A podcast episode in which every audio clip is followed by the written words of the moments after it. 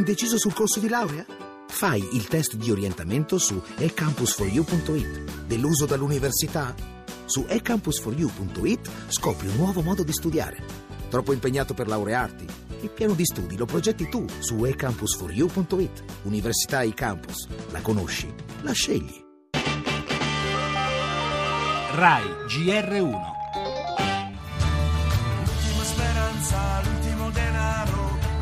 bacio vado via lontano. We inform our passengers that Budapest Keleti railway station is, is shut down for departures. Addio mio padre, addio mia madre.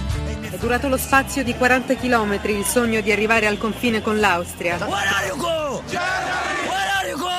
Il treno diretto a Sopron, stracarico di profughi partito stamane da Budapest, si è fermato a Bicske. Nel mio paese non cresce niente, siamo discarica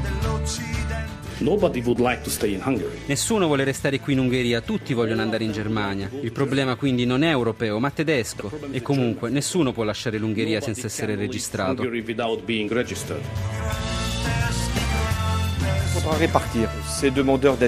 Bisogna ripartire chi chiede asilo. Con la cancelliera Merkel abbiamo proposto un meccanismo permanente e obbligatorio. Così François Hollande spiega l'iniziativa lanciata insieme alla Germania.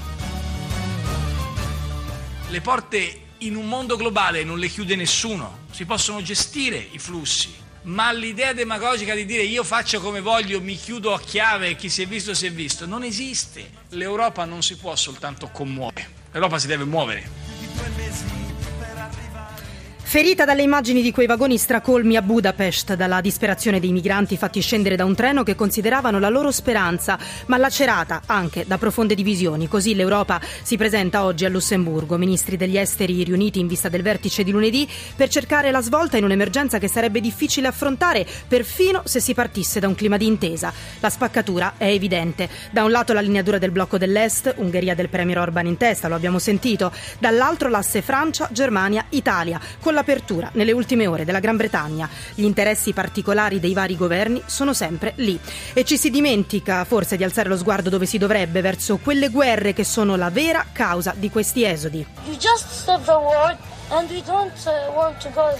Fermate la guerra in Siria e noi non verremo più, diceva ieri un ragazzino ai giornalisti a Budapest. Nessuna madre, ricordiamocelo, metterà mai sull'acqua il proprio figlio se è più sicura la terra.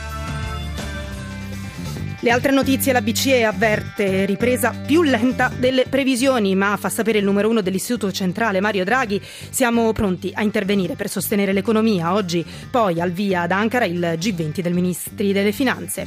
La politica con il rientro a Roma del sindaco Marino, che oggi avrà un confronto con il prefetto Gabrielli e un vertice a Palazzo Chigi su Mafia Capitale. Ieri intanto c'era anche lui al sit-in del PD contro la criminalità e la corruzione. Il cinema, applausi per Spotlight sulla pedofilia nella Chiesa americana e oggi sarà Johnny Depp sotto i riflettori con il film Black Mass, fuori concorso, che racconta la storia di un killer.